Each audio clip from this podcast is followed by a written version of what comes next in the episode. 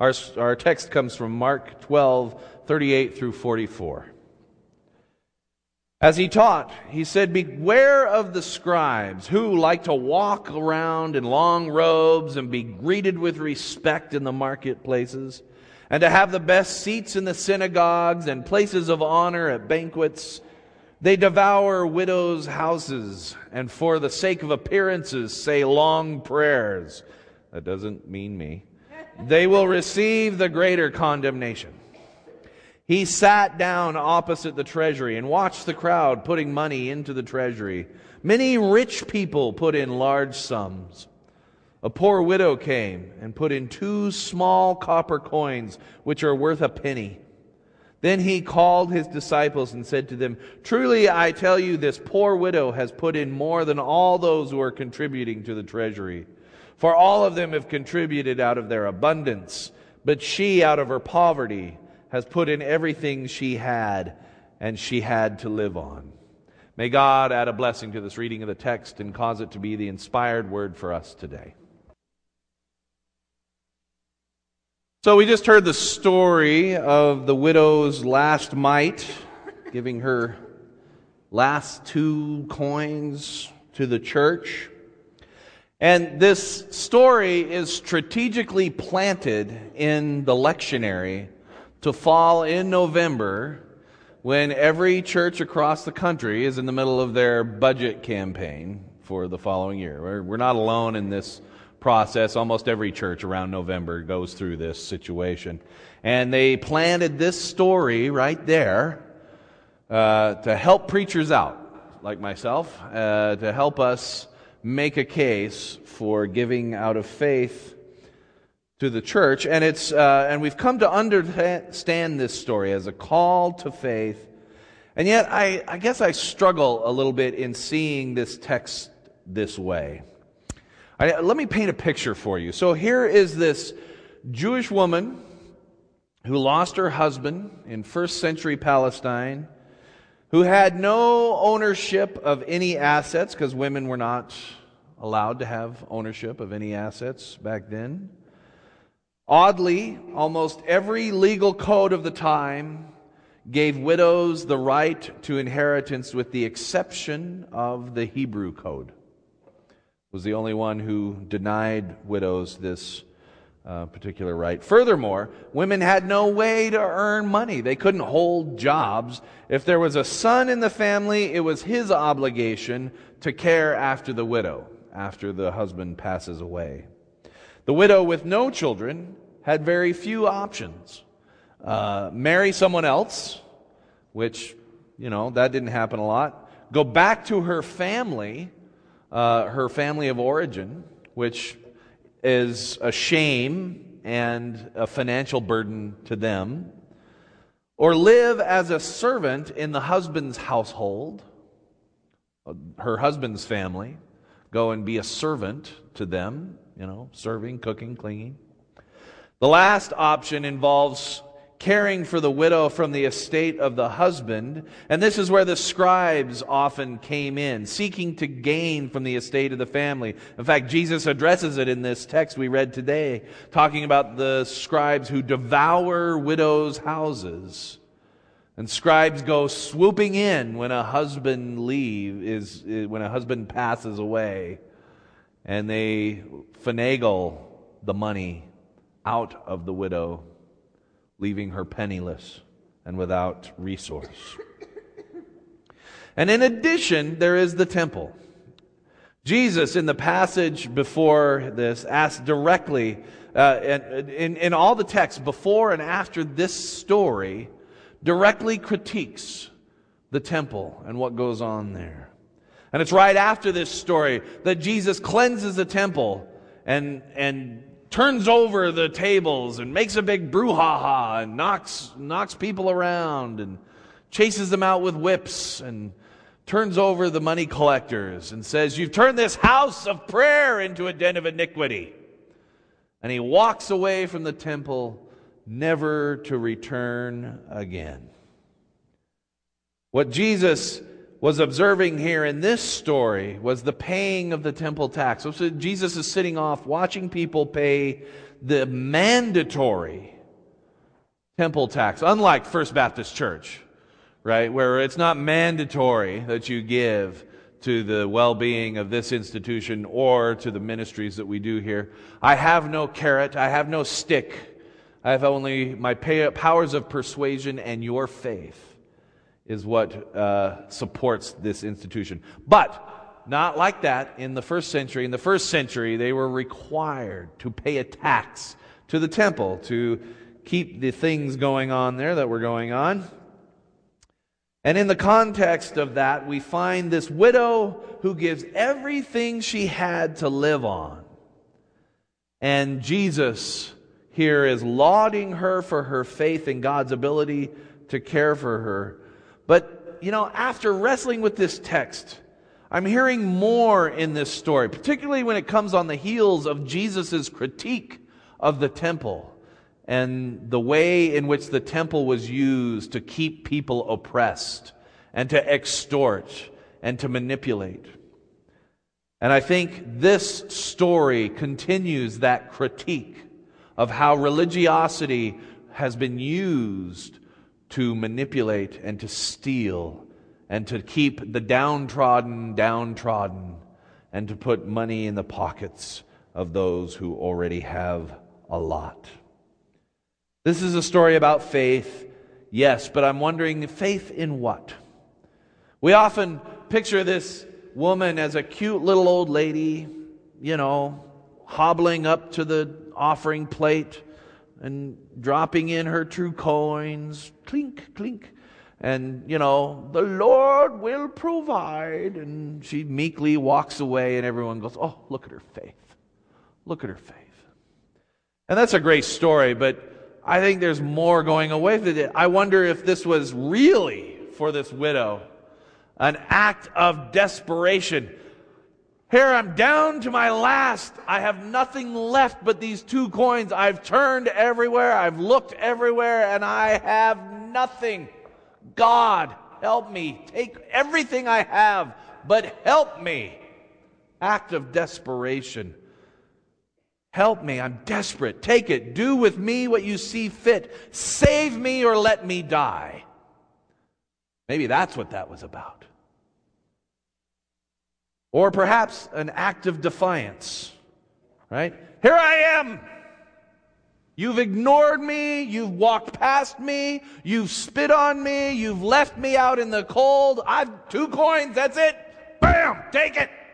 Yeah. Go ahead.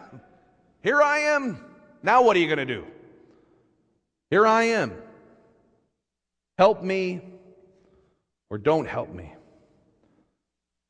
I know you'd rather I just went away. But care after me, or again, I will die. Whatever her attitude, this woman turned to the church. She turned to the church. Here she was with her faith. And what did she run into? She came to the church full of faith, full of hope, even with defiance, but challenging the church to do something. And what did she run into? Scribes who steal from widows and act all pious just for show. A temple system that instead of lifting the burdens of the people, adds to them by saying, Oh, I know Rome taxed you, but we need, we need your taxes too, because this building needs a little help. Right? It is this lack of response to the widow's faith that contributes to Jesus' ire. And this entire section of Mark is essentially a critique of the church at the time. It is a polemic against the atrocities of the temple and the religious aristocracy of Jesus' time. They were so full of greed and so full of self importance that they missed the ministry standing right in front of them, a widow with her last two mites in hand. Right there. And I bet Jesus was the only one who saw this woman that day. And that more than anything, was what was wrong with this picture. Okay, so that's what I got out of this when I was looking at it this week. And uh, now I got to turn it into some kind of a stewardship sermon about giving to the church. And so, thinking about that, I kind of say, well, here at First Baptist Church, we really work hard to not be like that. Now, I won't say that we've nailed it every time. I won't say that there are not people who have fallen through the cracks. I dare say there are people who haven't been here for a few weeks and, and we've hardly noticed because it's, it's a, we're busy and it's hard. We, ha- we don't always remember the widow. We don't always catch sight of her as she's pleading for help. But this church goes looking for opportunities to respond to the ministry right in front of us. Amen. When the widow comes and drops her last penny, penny in the plate, either literally or spiritually, First Baptist tries to take notice and tries to respond. When people are hurting or in need here, when we know about it, we try to bring comfort and usually a little food, right? Whether you, whether you need it or want it, you got to have a little food with your prayer. When people come hurting and reeling from tragedy or just the hard knocks of life, they are nurtured and supported and prayed for and fed. and a cup of coffee. when there are people who can't find love anywhere else, they come and they experience it here, even the difficult ones, even the ones who are so hard to love sometimes, even the ones that try our patience. And yet, when we recognize this is, this is probably the only place they experience acceptance and love, man, we go out of our way. And it is there. Is there a partner out, out there that we can say, that we can help who are doing good work? We're going to jump in and we're going to help them. We're, gonna, we're not going to take the credit. We're going to jump on someone else's good work they're doing. Is there a person in need of a sympathetic ear?